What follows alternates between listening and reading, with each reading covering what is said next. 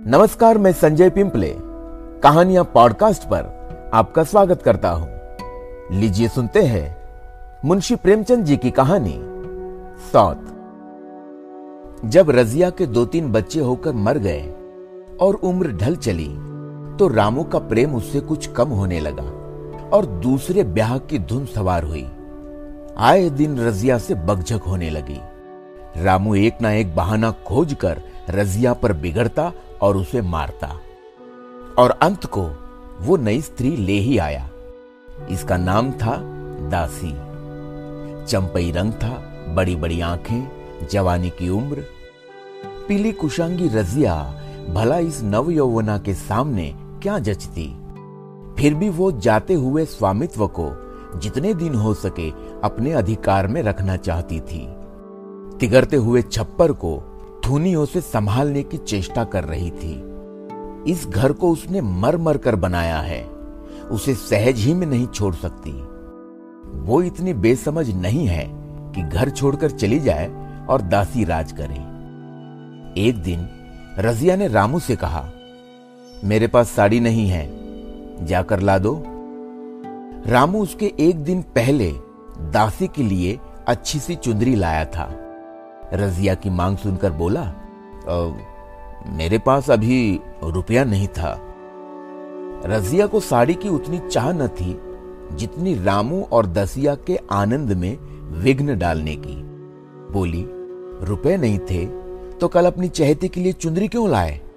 चुंदरी के बदले उसी दाम में दो साड़ियाँ लाते तो एक मेरे काम ना आ जाती? रामू ने स्वेच्छा भाव से कहा, मेरी इच्छा, जो चाहूँगा करूँगा। तू बोलने वाली कौन है? अभी उसके खाने खेलने के दिन है। तू चाहती है उसे अभी से नून तेल की चिंता में डाल दू। ये मुझसे न होगा। तुझे ओढ़ने पहनने की साध है तो काम कर। भगवान ने क्या हाथ पैर नहीं दिए? पहले तो घड़ी रात उठकर काम धंधे में लग जाती थी। अब उसकी डाह में पहर दिन तक पड़ी रहती है। तो रुपए क्या आकाश से गिरेंगे? मैं तेरे लिए अपनी जान थोड़ी ही दे दूँगा। रजिया ने कहा तो क्या मैं उसकी लौंडी हूँ कि वह रानी की तरह पड़ी रहे और मैं घर का सारा काम करती रहूँ? इतने दिनों तक छाती फाड़ कर काम किया, उसका यह फल मिला। तो अब मेरी बला काम करने आती है। मैं जैसा रखूँगा, वैसे ही तुझे रहना पड़ेगा। मेरी इच्छा होगी, रहूँगी, नहीं तो अलग हो जाऊँगी। जो तेरी इच्छा हो, कर, मेरा गला छोड़। अच्छी बात है, अच्छी बात है। आज से तेरा गला छोड़ती हूँ, समझ लूँगी विधवा हो गई। रामू दिल में इतना तो समझता था कि यह गृहस्थी रजिया की जोड़ी हुई है। चाहे उसके रूप में, उसके लोचन विलास के लिए आकर्षण न हो। संभव था कुछ देर के बाद वो जाकर रजिया को मना लेता, पर दासी भी कूटनीति में कुशल थी। उसने गर्म लोहे पर चोटे जमाना शुरू की। बोली, आज देवी किस बात पर बिगड़ रही थी? रामू ने उदास मन से कहा, तेरी चुंदरी के पीछे रजिया महाभारत मचाए हुए है। अब कहती है, अलग रहूँगी। मैंने कह दिया, तेरी जो इच्छा हो कर। दसिया ने आँखें मटका कर कहा यह सब नखरे है कि आकर हाथ पाँव जोड़े, मनावन करे और कुछ नहीं। तुम चुपचाप बैठे रहो। दो चार दिन में आप ही घर में उतर जाएगी। तुम कुछ बोलना नहीं। उसका मिजाज और आसमान पर चढ़ जाएगा। रामू ने गंभीर भाव से कहा, दासी, तुम जानती हो, वो कितनी घमंडीन है। वो मुँह से जो बात कहती है, उसे करके छोड़ती है। रजिया को भी रामू से ऐसी कृतज्ञता की आशा न थी। वो जब पहले किसी सुंदर नहीं, इसलिए रामू को अब उससे प्रेम नहीं है। पुरुष चरित्र में ये कोई असाधारण बात न थी, लेकिन रामू उससे अलग रहेगा। इसका उसे विश्वास न आता था। ये घर ये घर उसी ने पैसा पैसा जोड़ कर बनवाया। गृहस्थी भी उसी की जोड़ी हुई है। अनाज का लेन देन उसी ने शुरू किया। इस घर में आकर उसने कौन कौन से कष्ट नहीं झेले। इसीलिए तो कि पौरुक थक जाने पर एक टुकड़ा चैन से खाएगी और पड़ी रहेगी। और आज और आज वह इतनी निर्दयता से दूध की मक्खी की तरह निकालकर फेंक दी गई। रामू ने इतना भी नहीं कहा, तू अलग नहीं रहने पाएगी। मैं या खुद मर जाऊँगा या तुझे मार डालूँगा, पर तुझे अलग न होने दूँगा। तुझसे मेरा ब्याह हुआ है। हँसी ठट्ठा नहीं है। तो जब रामू को उसकी परवाह नहीं है तो वो रामू की परवाह क्यों करे? क्या सभी स्त्रियों के पुरुष बैठे होते हैं? सभी के माँ बाप बेटे पोते होते हैं। आज उसके लड़के जीते होते तो मजाल थी कि ये नई स्त्री लाते और मेरी ये दुर्गति करते। इस निर्दयी को मेरे ऊपर इतनी भी दया न आई। नारी हृदय की सारी परवशता इस अत्याचार से विद्रोह करने लगी। वही आग जो मोटी लकड़ी को स्पर्श भी नहीं कर सकती, फूस को जलाकर भस्म कर देती है। दूसरे दिन रजिया एक दूसरे गाँव में चली गई। उसने अपने साथ कुछ न लिया। जो साड़ी उसकी देह पर थी, वही उसकी सारी संपत्ति थी। विधाता ने उसके बालकों को पहले ही छीन लिया था। आज आज घर भी छीन लिया। रामू उस समय दासी के साथ बैठा हुआ, आमोद विनोद कर रहा था। रजिया को जाते देखकर शायद वो समझ न सका कि वो चली जा रही है। रजिया ने यही समझा। इस तरह चोरों की भांति वो जाना भी न चाहती थी। वो दासी को, उसके पति को और सारे गाँव को दिखा देना चाहती थी कि वह इस घर से धेले की भी चीज़ नहीं ले जा रही है। गाँव वालों की दृष्टि में रामू का अपमान करना ही उसका लक्ष्य था। उसके चुपचाप चले जाने से तो कुछ भी न होगा। रामू उल्टा सबसे कहेगा रजिया घर की सारी संपदा उठा ले गई। उसने रामू को पुकार कर कहा, संभालो अपना घर, मैं जाती हूँ। तुम्हारे घर की कोई भी चीज़ अपने साथ नहीं ले जाती। रामू एक क्षण के लिए कर्तव्य भ्रष्ट हो गया। क्या कहे उसकी समझ में नहीं आया। उसे आशा न थी कि वह यो जाएगी। उसने सोचा था, जब वो घर ढोकर ले जाने लगेगी, तब वो गाँव वालों को दिखाकर उनकी सहानुभूति प्राप्त करेगा। अब क्या करे? दसिया बोली, जाकर गाँव में ढिंडोरा पीट आओ। यहाँ किसी का डर नहीं है। तू अपने घर से ले ही क्या आई थी, जो कुछ लेकर जाओगी? रजिया ने उसके मुँह न लगकर रामू ही से कहा, सुनते हो? सुनते हो अपनी चहेती की बातें? फिर भी मुँह नहीं खुलता। मैं तो जाती हूँ, लेकिन दसो रानी, तुम भी बहुत दिन राज न करोगी। ईश्वर के दरबार में अन्याय नहीं फलता। वो बड़े बड़े घमंडियों का घमंड चूर कर देते हैं। दसिया ठट्ठा मारकर हँसी, पर रामू ने सिर झुका लिया। रजिया चली गई। रजिया जिस नए गाँव में आई थी, वो रामू के गाँव से मिलाई हुआ था। अतएव, यहाँ के लोग उससे परिचित है। वो कैसी कुशल गृहिणी है, कैसी मेहनती, कैसी बात की सच्ची। ये यहाँ किसी से छिपा न था। रजिया को मजूरी मिलने में कोई बाधा न हुई। जो एक लेकर दो का काम करे, उसे काम की क्या कमी? तीन साल। तीन साल एक रजिया ने कैसे काटे? कैसे एक नई गृहस्थी बनाई? कैसे खेती शुरू की? इसका बयान करने बैठे तो पोथी हो जाए। संचय के जितने मंत्र हैं, जितने साधन हैं, वे रजिया को खूब मालूम थे। फिर अब उसे लाग हो गई थी और लाग में आदमी की शक्ति का वारा पार नहीं रहता। गाँव वाले उसका परिश्रम देखकर दांतों तले उंगली दबाते थे। वो रामू को दिखा देना चाहती थी कि मैं तुमसे अलग होकर भी आराम से रह सकती हूँ। वो अपराधीन नारी नहीं है, अपनी कमाई खाती है। रजिया के पास बैलों की एक अच्छी जोड़ी है।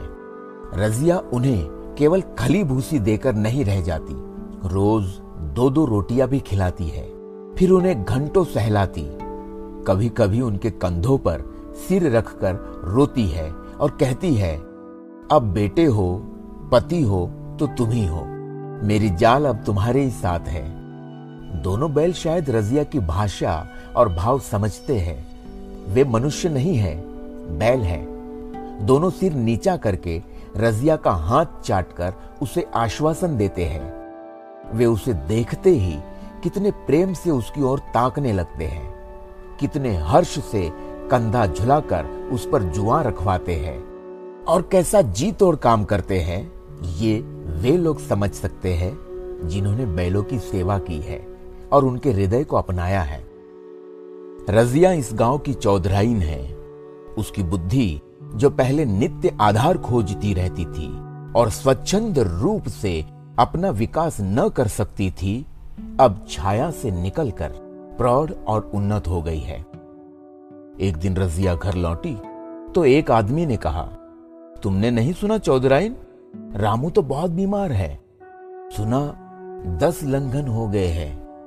रजिया ने उदासीनता से कहा, जुड़ी है क्या? जुड़ी नहीं कोई दूसरा रोग है। बाहर खाट पर पड़ा था। मैंने पूछा, कैसा जी है रामू? तो रोने लगा, बुरा हाल है। घर में एक पैसा भी नहीं कि दवा दारू करे। दसिया के एक लड़का हुआ है। वो तो पहले भी काम धंधा न करती थी और अब तो लड़कोरी है। कैसे काम करने आए? सारी मार रामू के सिर जाती है। फिर गहने चाहिए। नई दुल्हन यो कैसे रहे? रजिया ने घर में जाते हुए कहा, जो जैसा करेगा, आप भोगेगा। लेकिन अंदर उसका जी न लगा। वो एक क्षण में फिर बाहर आई। शायद उस आदमी से कुछ पूछना चाहती थी और इस अंदाज से पूछना चाहती थी, मानो उसे मानो उसे कुछ परवाह नहीं है। पर वो आदमी चला गया था। रजिया ने पूरा पश्चिम जा जाकर देखा, पर वो कहीं न मिला। तब रजिया द्वार के चौखट पर बैठ गई। उसे वे शब्द याद आए, जो उसने तीन साल पहले रामू के घर से चलते समय कहे थे। उस वक्त जलन में उसने वह शाप दिया था। अब वो जलन न थी। समय ने उसे बहुत कुछ शांत कर दिया था। रामू और दासी की हीनावस्था अब ईर्षा के योग्य नहीं, दया के योग्य थी। उसने सोचा, रामू को दस लंघन हो गए हैं। तो अवश्य ही उसकी दशा अच्छी न होगी। कुछ ऐसा मोटा ताज़ा तो पहले भी न था। दस लंघन ने तो बिल्कुल ही घुला डाला होगा। फिर इधर खेती बाड़ी में भी टोटा ही रहा। खाने पीने को भी ठीक ठीक न मिला होगा। पड़ोस की एक स्त्री ने आग लेने के बहाने आकर पूछा, सुना, रामू बहुत बीमार है? जो जैसी करेगा वैसा पाएगा। तुम्हें इतनी बेदर्दी से निकाला कि कोई अपने अपने बैरी को भी न निकालेगा। रजिया ने टोका, नहीं दीदी, ऐसी बात न थी। वे तो बेचारे कुछ बोले ही नहीं। मैं चली तो सिर झुका लिया। दसिया के कहने में आकर वो चाहे जो कुछ कर बैठे हो, यो मुझे कभी कुछ नहीं कहा। किसी की बुराई क्यों करूँ? फिर कौन मर्द ऐसा है जो औरतों के बस नहीं हो जाता? दसिया के कारण उनकी यह दशा हुई है। पड़ोसिन ने आग न मांग मुँह फेर कर चली गई। रजिया ने कलसा और रस्सी उठाई और कुएँ पर पानी खींचने गई। बैलों को सानी पानी देने की बेला आ गई थी, पर उसकी आँखें उस रास्ते की ओर लगी हुई थी, जो मलसी यानी रामू के गाँव को जाता था। कोई उसे बुलाने अवश्य आ रहा होगा। नहीं, बिना बुलाए वो कैसे जा सकती है? लोग कहेंगे, आखिर दौड़ी आई ना? मगर रामू तो अचेत पड़ा होगा। दस लंगन थोड़े नहीं होते। उसकी देह में था ही क्या? फिर उसे कौन बुलाएगा? दसिया को क्या गरज पड़ी है? कोई दूसरा घर कर लेगी? जवान है, सौ ग्राहक निकल आवेंगे। अच्छा वो आ तो रहा है। हाँ आ रहा है। कुछ घबराया सा जान पड़ता है। कौन आदमी है? इसे तो कभी मलसी में नहीं देखा। मगर उस वक्त से मलसी कभी गई भी तो नहीं। दो चार नए आदमी आकर बसे ही होंगे। बटो ही चुपचाप कुएँ के पास से निकला। रजिया ने कलसा जगत पर रख दिया और उसके पास जाकर बोली, रामू महतो ने भेजा है तुम्हें? अच्छा तो चलो घर, मैं तुम्हारे साथ चलती हूँ। नहीं, अभी मुझे कुछ देर है, बैलों को सानी पानी देना है दिया बत्ती करनी है। तुम्हें रुपए दे दूँ? जाकर दसिया को दे देना। कह देना कोई काम हो तो बुला भेजे।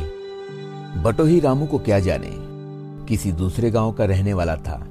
पहले तो चकराया, फिर समझ गया। चुपके से रजिया के साथ चला गया और रुपए लेकर लंबा हुआ। चलते चलते रजिया ने पूछा, अब क्या हाल है उनका? बटोही ने अटकल से कहा अब तो कुछ संभल रहे हैं। दसिया बहुत रो दो तो नहीं रही है? रोती तो नहीं थी। वो क्यों रोएगी? मालूम होगा पीछे। बटो ही चला गया तो रजिया ने बैलों को सानी पानी किया, पर मन रामू ही की ओर लगा हुआ था। स्नेह स्मृतियाँ छोटी छोटी तारिकाओं की भांति मन में उदित होती जाती थी। एक बार जब वो बीमार पड़ी थी, वो बात याद आई। दस साल हो गए। वो वो कैसे रात दिन उसके सिरहाने बैठा रहता था खाना पीना तक भूल गया था। उसके मन में आया क्यों न चलकर देख ही आवे? कोई क्या कहेगा? किसका मुँह है जो कुछ कहे? चोरी करने नहीं जा रही हूँ। उस आदमी के पास जा रही हूँ, जिसके साथ पंद्रह बीस साल रही हूँ। दसिया नाक सिकोड़ेगी। मुझे उससे क्या मतलब? रजिया ने किवाड़ बंद किए, घर मजूर को सहेजा और रामू को देखने चली। कांपती, झिझकती, क्षमा का दान लिए हुए। रामू को थोड़े ही दिनों में मालूम हो गया था कि उसके घर की आत्मा निकल गई और वो चाहे कितना ज़ोर करे, कितना ही सिर खपाए, उसमें स्फूर्ति नहीं आती। दासी सुंदरी थी, शौकीन थी और फूहड़ थी। जब पहला नशा उतरा तो ठाई ठाई शुरू हुई। खेती की उपज कम होने लगी और जो होती भी थी, वह उठ पटांग खर्च होती थी। ऋण लेना पड़ता था। इसी चिंता और शोक में उसका स्वास्थ्य बिगड़ने लगा। शुरू में कुछ परवाह न की। परवाह करके ही क्या करता? घर में पैसे न थे। अताइयों की चिकित्सा ने बीमारी की जड़ और मज़बूत कर दी। और आज दस बारह दिन से उसका दाना पानी छूट गया था। मौत के इंतज़ार में खाट पर पड़ा करहा रहा था। और अब और अब वो दशा हो गई थी जब हम भविष्य से निश्चिंत होकर अतीत में विश्राम करते हैं। जैसे कोई गाड़ी आगे का रास्ता बंद पाकर पीछे लौटे। रजिया को याद करके वो बार बार रोता और दासी को कोसता, तेरे ही कारण मैंने उसे घर से निकाला। वो क्या गई? लक्ष्मी चली गई। मैं जानता हूँ, अब भी बुलाऊं तो दौड़ी आएगी। लेकिन बुलाऊं किस मुँह से? एक बार वो आ जाती और उससे अपना अपराध क्षमा करा लेता, फिर मैं खुशी से मरता और लालसा नहीं है। सहसा रजिया ने आकर उसके माथे पर हाथ रखते हुए पूछा, कैसा जी है तुम्हारा? मुझे तो आज हाल मिला। रामू ने सजल नेत्रों से उसे देखा, पर कुछ न कह सका। दोनों हाथ जोड़कर उसे प्रणाम किया, पर हाथ जुड़े ही रह गए और आँख आँख उलट गई। लाश घर में पड़ी थी। रजिया रोती थी, दसिया चिंतित थी, घर में रुपए का नाम नहीं, लकड़ी तो चाहिए ही, उठाने वाले भी जलपान करेंगे ही, कफन के बगैर लाश उठेगी कैसे? दस से कम का खर्च न था, यहाँ घर में दस पैसे भी नहीं थे, डर रही थी कि आज गहन आफत आई। ऐसे कीमती भारी गहने ही कौन थे? किसान की बिसात ही क्या? दो तीन नग बेचने से दस मिल जाएँगे? मगर और हो ही क्या सकता है? उसने चौधरी के लड़के को बुलाकर कहा, देवर जी, ये बेड़ा कैसे पार लागे? गाँव में कोई धेले का भी विश्वास करने वाला नहीं। मेरे गहने हैं, चौधरी से कहो, इन्हें गिरो रखकर आज का काम चलाएँ। फिर भगवान मालिक है। रजिया से क्यों नहीं मांग लेती? सहसा रजिया आँखें पोछती हुई आ निकली। कान में भनक पड़ी, पूछा क्या है जोखू? क्या सलाह कर रहे हो? अब मिट्टी उठाओगे कि सलाह की बेला है? हाँ उसी का सरंजाम कर रहा हूँ। रुपए पैसे तो यहाँ होंगे नहीं। घर में खर्च हो गए होंगे। इस बेचारी को तो बीच मझधार में लाकर छोड़ दिया। आ, तुम लपक कर उस घर चले जाओ भैया। कौन दूर है? कुंजी लेते जाओ। मजूर से कहना भंडार से पचास रुपए निकाल कर दे। कहना ऊपर की पटरी पर रखे हैं। वो तो कुंजी लेकर उधर गया। इधर दसिया रज्जो के पैर पकड़कर रोने लगी। बहना पे के ये शब्द उसके हृदय में बैठ गए। उसने देखा, रजिया में कितनी दया, कितनी क्षमा है। रजिया ने उसे छाती से लगाकर कहा, क्यों रोती है बहन? वो चला गया। मैं तो हूँ। किसी बात की चिंता न कर। इसी घर में हम और तुम दोनों उसके नाम पर बैठेंगे। मैं वहाँ भी देखूँगी, यहाँ भी देखूँगी। धाप भर की बात ही क्या? कोई तुमसे गहने पाते मांगे तो मत देना। दसिया का जी होता था कि सिर पटक कर मर जाए। इसे उसने कितना जलाया, कितना रुलाया और घर से निकाल कर छोड़ा। रजिया ने पूछा, जिस जिस के रुपए हो, सूरत करके मुझे बता देना। मैं झगड़ा नहीं रखना चाहती। अब बच्चा दुबला क्यों हो रहा है? दसिया बोली, मेरे मेरे दूध होता ही नहीं। गाय जो तुम छोड़ गई थी, वो मर गई। दूध नहीं पाता। राम राम, बेचारा मुरझा गया मैं कल ही गाय लाऊँगी, सभी गृहस्थी उठा लाऊँगी। वहाँ क्या रखा है? लाश उठी, रजिया उसके साथ गई। दाह कर्म किया, भोज हुआ। कोई दो सौ रुपए खर्च हो गए। किसी से मांगने न पड़े।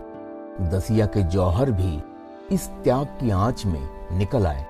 विलासिनी सेवा की मूर्ति बन गई। आज रामू को मरे सात साल हुए। रजिया घर संभाले हुए है। दसिया को वो सौत नहीं, बेटी समझती है। पहले उसे पहनाकर तब आप पहनती है। उसे खिलाकर आप खाती है। जोखू पढ़ने जाता है। उसकी सगाई की बातचीत पक्की हो गई। इस जाति में बचपन में ही ब्याह हो जाता है। दसिया ने कहा, बहन, गहने बनवा कर क्या करोगी? मेरे गहने तो धरे ही है। रजिया ने कहा, नहीं री, उसके लिए नए गहने बनवाऊँगी। अभी तो मेरा हाथ चलता है। जब थक जाऊँ तो जो चाहे करना। तेरे अभी पहनने ओढ़ने के दिन है। तू अपने गहने रहने दे। नाइन ठकुर सुहाती करके बोली, आज जोखू के बाप होते तो कुछ और ही बात होती। रजिया ने कहा, वे नहीं है तो मैं तो हूँ। वे जितना करते, मैं उसका दुगना करूँगी। जब मैं मर जाऊँ तब कहना, जोखू का बाप नहीं है। ब्याह के दिन दसिया को रोते देखकर रजिया ने कहा बहु तुम क्यों रोती हो? अभी तो मैं जीती हूँ। घर तुम्हारा है, जैसे चाहे रहो। मुझे एक रोटी दे दो, बस। और मुझे क्या करना है? मेरा आदमी मर गया, तुम्हारा तो अभी जीता है। दसिया ने उसकी गोद में सिर रख दिया और खूब रोई, जी जी, तुम मेरी माता हो। तुम न होती तो तो मैं किसके द्वार पर खड़ी होती? घर में तो चूहे लौटते थे। उनके राज में मुझे दुख मुझे दुख ही दुख उठाने पड़े। सोहाग का सुख तो मुझे तुम्हारे राज में मिला। मैं मैं दुख से नहीं रोती। रोती हूँ भगवान की दया पर कि कहा मैं और कहा ये खुशहाली। रजिया मुस्कुराकर रो दी।